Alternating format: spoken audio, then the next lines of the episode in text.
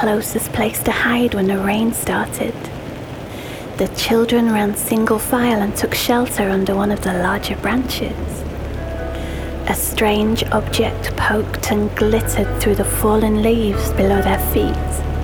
Picking it up, they saw that it was an old broken clock, the kind you were most likely to find on your grandmother's mantel in some bargain bin at an antique shop. Of ornate taste and hands that bent into place. They huddled and they huddled closer, only to notice the clock face. It had begun to tick.